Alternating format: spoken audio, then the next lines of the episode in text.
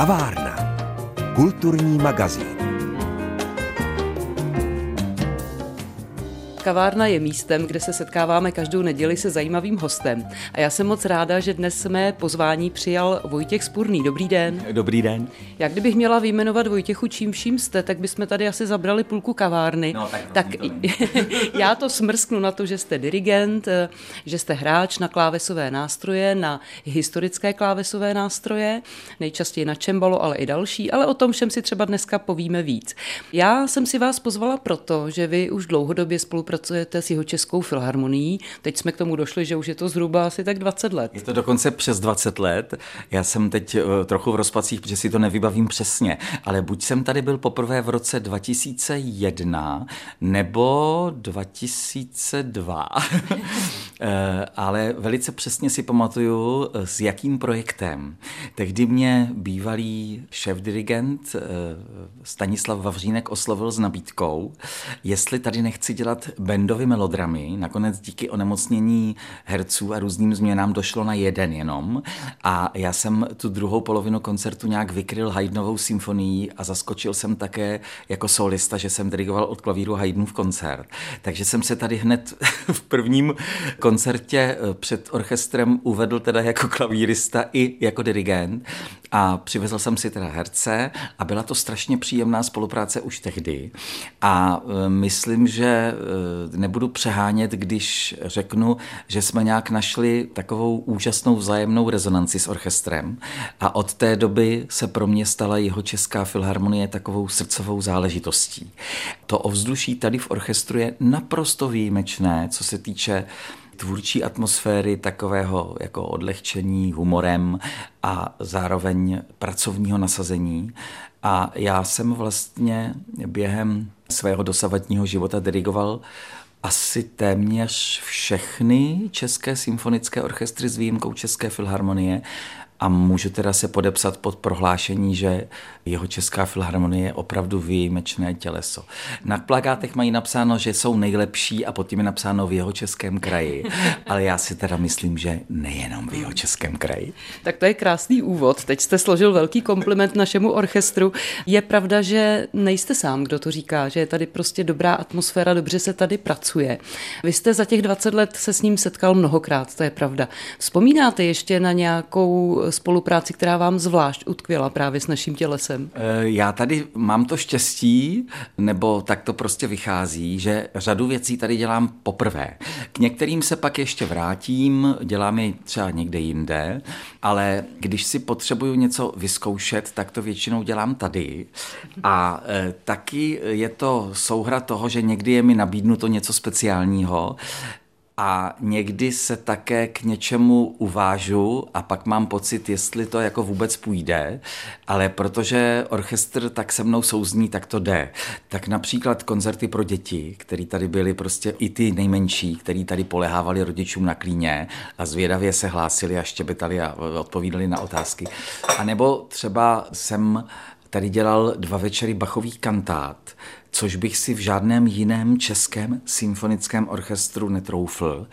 Ale tady... Z jakého důvodu? Protože ty hudebníci na to vůbec nejsou zvyklí, na tu typickou barokní hudbu a ještě ke všemu řekněme, že by se měla hrát takzvaně autenticky, protože to je repertoár, který je doménou barokních souborů. A já jsem to samozřejmě navrhl, že to udělám, přivezl jsem si zpěváky, kteří tuto hudbu dělají úplně běžně, zpívají u Vaška Luxe, u Adama Viktory a tak dále. A ty byli překvapení a po první zkoušce mi říkali, ale oni to tady jsou zvyklí hrát, že o toho Bacha. Já říkám, ne, to je první koncert výlučně z Bachových kantát, který děláme. A já jsem tak jako šel do té první zkoušky, ještě než oni přijeli, ti solisté, tak jako trošku s ostychem, nebo lépe řečeno připraven na to, že budu vyučovat, jo? protože když mě někde pozvou, abych dělal baroko takzvaně autenticky, já to nemám rád ten výraz, ale o tom si popovídáme třeba později, tak vždycky učím. Polovinu zkouším a polovinu vyučuji, co, jak se má hrát a proč. A teď jsem teda tak byl připraven, že zvednu ruce, a bude ty, to, to, tady, ty, a teď co ozval, tak, a tak, tak jsem jako to přehrál A tak jako položertem říkám, to vypadá jako kdybyste to už snad někdy slyšeli, nebo co. A Martin Týml takhle složil smyčec koncertní a říká, no to víš, že když jsme si přečetli, že přijedeš dělat bacha, tak jsme si to celý týden naposlouchali na YouTube a dali jsme si zkoušku ještě před tebou. A to je něco, co by prostě jinde se asi nestalo. Ne proto, že by třeba neměli rádi nebo že by nechtěli, ale prostě by to nikoho nenapadlo dělat něco nad rámec svých jako povinností. A na tom orchestru to je samozřejmě slyšet a oni opravdu, a to já mohu potvrdit, protože tady dělám asi nejširší rozkmit repertoáru, kde v Čechách, v jakém orchestru vůbec dělám, Oni jsou schopni hrát velice dobře a na úrovni Bacha i Vlacha, s proměnutím. Jo. Takže já jsem tady dělal muzikálové programy, dělal jsem tady různé autorské večery různých eh, jazzových solistů nebo hráčů, různých zpěváků různého zaměření od šanzonu až po autorskou tvorbu.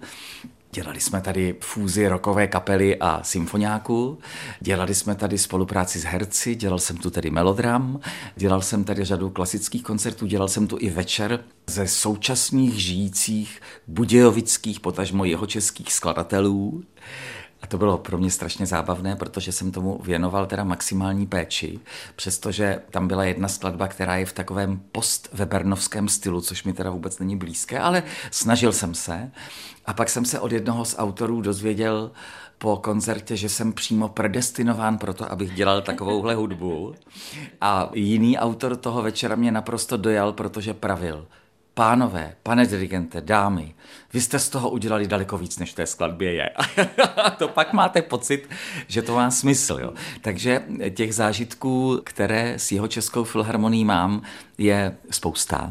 A vlastně jsou všechny, ale úplně všechny jednoznačně příjemné.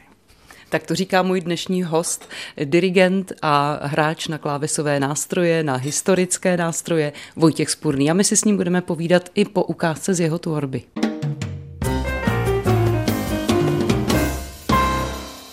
Dirigent Vojtěch Spurný je dnes hostem kavárny. My jsme si povídali o jeho české filharmonii, ve které hostuje často a rád. Jsem tady vlastně oficiálním ano. hostujícím ano, dirigentem, ano. i když to nikde nestojí, ale mám to dokonce, mám na to takový papír a také jsem tady vlastně často proto. Tak to je ono.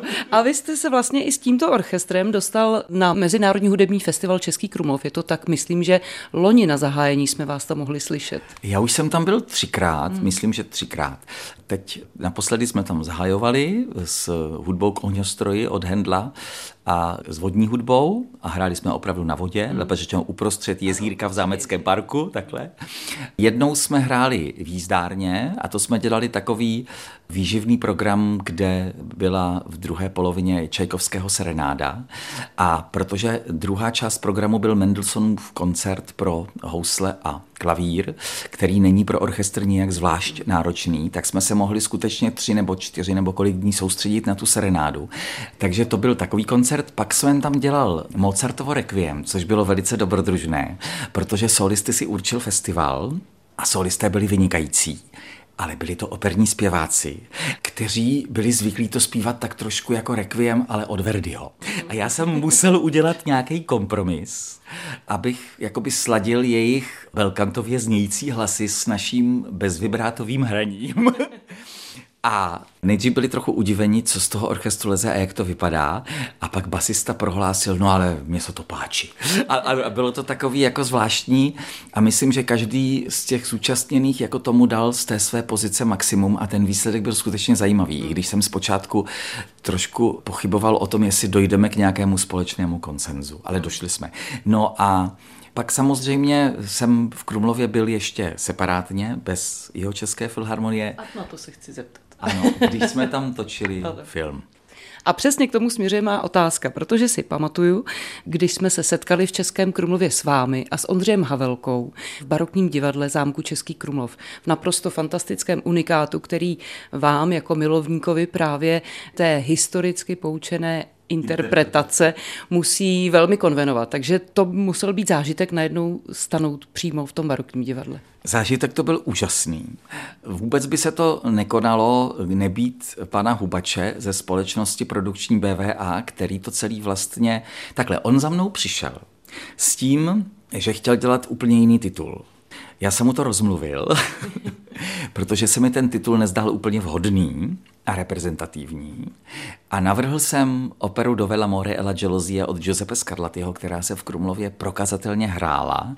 A byla to první opera, která se tam hrála za éry Schwarzenbergů, o níž máme opravdu důkazy, že se tam hrála a jejíž materiál se zachoval. On řekl ano, Vymysleli jsme, že by to měl režírovat Ondřej Havelka, protože má ohromný smysl pro komedii a protože to byla prostě jasná volba. Ale ani jeden z nás, ani pan Hubač, ani já, ani Ondřej jsme do té doby v Krumlově nepracovali. No tak jsme udělali obhlídku terénu, abych tak řekl, přijeli jsme se domluvit s panem doktorem Slavkem. Ten byl naprosto úžasný, protože nám všem bylo jasné, že sice ta opera je zajímavá, že zpěváci budou zajímaví a že všechno bude dobré, ale že hlavním hrdinou celého toho operního filmu bude prostě Krumlov, potažmo Krumlovské divadlo, což je takový klenot, jak jste sama říkala, a je to naprostá srdcovka pro pana Kastelána. On nám udělal úplně famózní podmínky, které bychom asi nikde jinde nemohli mít, včetně historického mobiliáře z fondu zámku Krumlov, včetně povolení použití svíček a živého ohně na jevišti a tak dále. Půjčil nám spoustu nejrůznějších ikonografických a písemných materiálů, díky čemuž mohl Ondřej nechat vyrobit dodatky a různé rekvizity a dodatky ke kulisám, které se nezachovaly, ale které prostě v tom filmu fungují. A celé to ještě bylo zpestřené tím, že ten film se neměl točit jako film, ale měla být nasnímána dvě představení a jejich mixem měl vzniknout film, který bude obohacen o dotáčky bez publika, aby se kamera mohla dát na jeviště nebo místo orchestru a tak dále. Čili nebylo to tak, že by se nahrála opera na zvukový pás a pak by se na to točil film záběr po záběru, ale prostě se muselo zaznamenat celé představení, včetně reakcí publika, protože jsme ho tam chtěli, protože jde o operu komickou.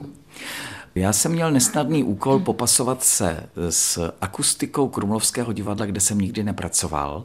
A kolegové z orchestru, kteří hráli a už to znali, protože tady pod různými jinými kolegy, ať už to byl Robert Hugo, Ondřej Macek a tak dále, Marek Štyrincel hráli a říkali, pozor, je to dost zrádné, budeš na jedné straně, my na druhé, neuslyšíme se a tak dále. Já jsem teda trnul, co se bude. Nakonec jsme tohle všechno zvládli Ondřej si musel poradit s tím, že inscenace bude světelně vypadat tak, aby fungovala, protože nemůžete přepálit elektrickým osvětlením malované kulisy, to okamžitě vidíte, že to je malované plátno, ale zároveň musel najít způsob, co s tím, aby to ty kamery byly schopny zachytit, protože ten film je citlivý a aby to teda bylo uvěřitelné a vypadalo to světelně a barevně dobře.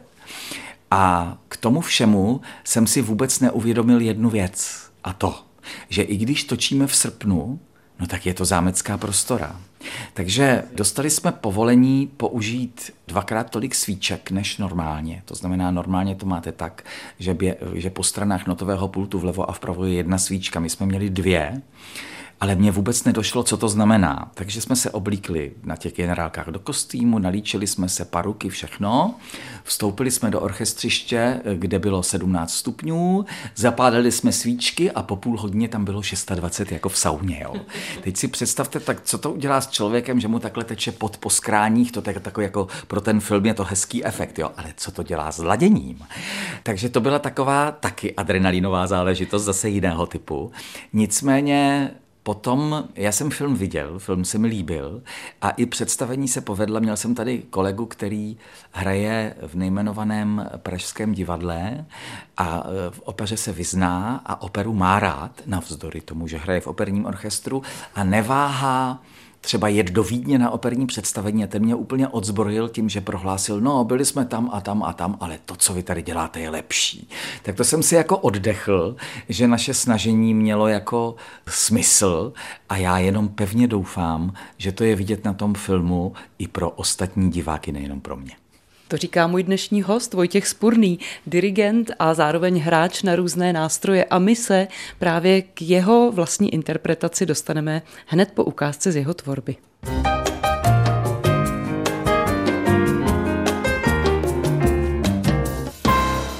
S Vojtěchem Spurným si dneska povídáme v kavárně o všech možných hudebních zážitcích nejen v Jižních Čechách. Vy máte velkou slabost pro historicky poučenou interpretaci, o tom jsme mluvili. A praktikujete ji nejen jako dirigent, ale také jako interpret. Co vás vlastně tak fascinuje na té době minulé a na tom, jak se hudba provozovala?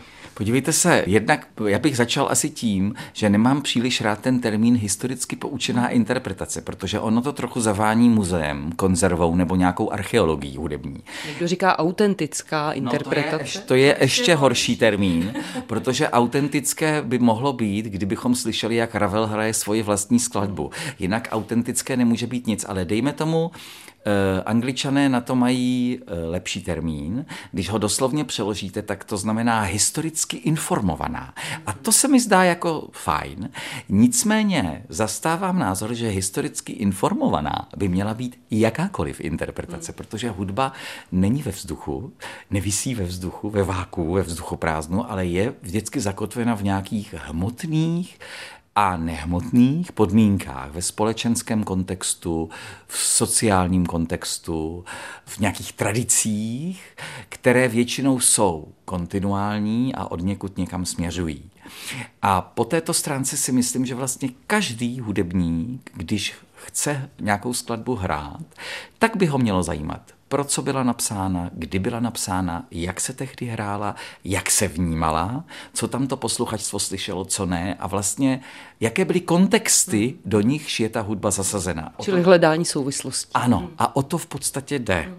A je to dobrodružné a to také přináší sebou odpověď na otázku, jak je možné, že takzvaní specialisté, budou-li hrát tutéž Monteverdiho operu, se ve svých nahrávkách tolik liší, když přece to má být historicky poučené. No, protože samozřejmě to hledání toho kontextu je tvůrčí záležitost. A i když prostudujete všechny dostupné traktáty, všechny Monteverdiho dopisy, všechny účty divadla v Benátkách, kde zjistíte, kolik lidí to hrálo, prostudujete časy, to znamená, jste schopna zhruba odhadnout, jak dlouho to trvalo a tedy jak to asi bylo rychle, tak přesto v detailech se můžete dostat k zajímavým rozdílům. A když ty detaily sečtete, tak vám může výjít interpretace úplně odlišná od vašeho kolegy.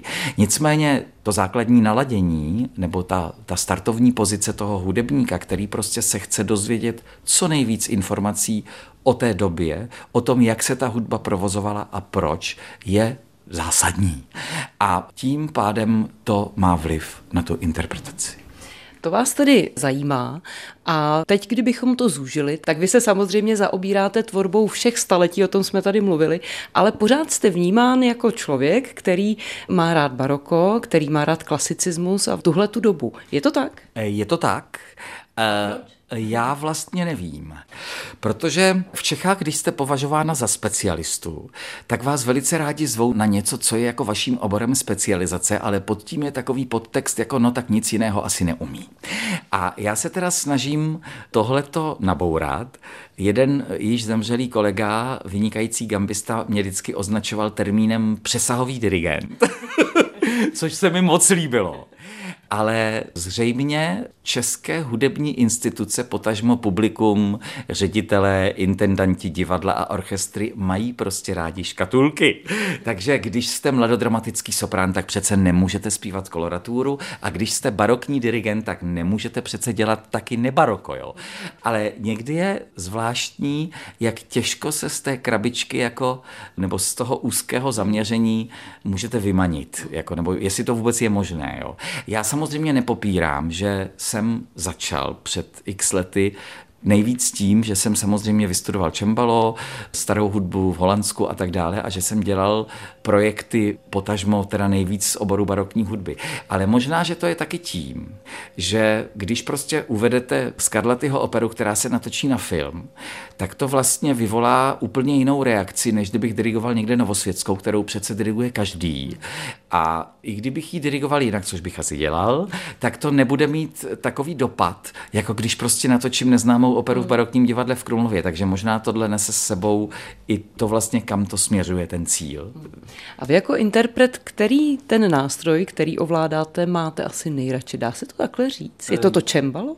Já vlastně nevím. To se asi říct nedá. To je jako kdybyste se někoho zeptala, co má nejradši za jídlo. Jo. Nebo které dítě má radši? Ano, to nejde. Že jo. Takže já bych řekl, že jsou dny, kdy se cítím, nebo kdy mě to nejvíc stáhne ke klavichordu, pak zase, kdy nejradši sedím u čembala, když jsem si koupil hamrklavír, tak jsem asi tak tři dny, nebo možná tři týdny, nevstal od hamrklavíru a nic jiného mě nezajímalo. Když jsem dostal své první čembalo, to si přesně pamatuju, protože už to bylo v pozdním věku, konečně jsem si koupil malý nástroj, tak jsem opravdu tři dny seděl u čembala, jenom jsem vstával, abych se vyspal a něco snědl. A je to, myslím, tak nějak jako vlastně všechno. Řekněme, že to, že to je jako podle toho, na co máte chuť. Někdy máte chuť na vepřové, někdy máte chuť na špagety. Člověk může být mnoho lásek a žádnou ano. z nich nešidit. Tak, tak. Tak. tak k tomu jsme došli dneska v kavárně s mým hostem Vojtěchem Spurným.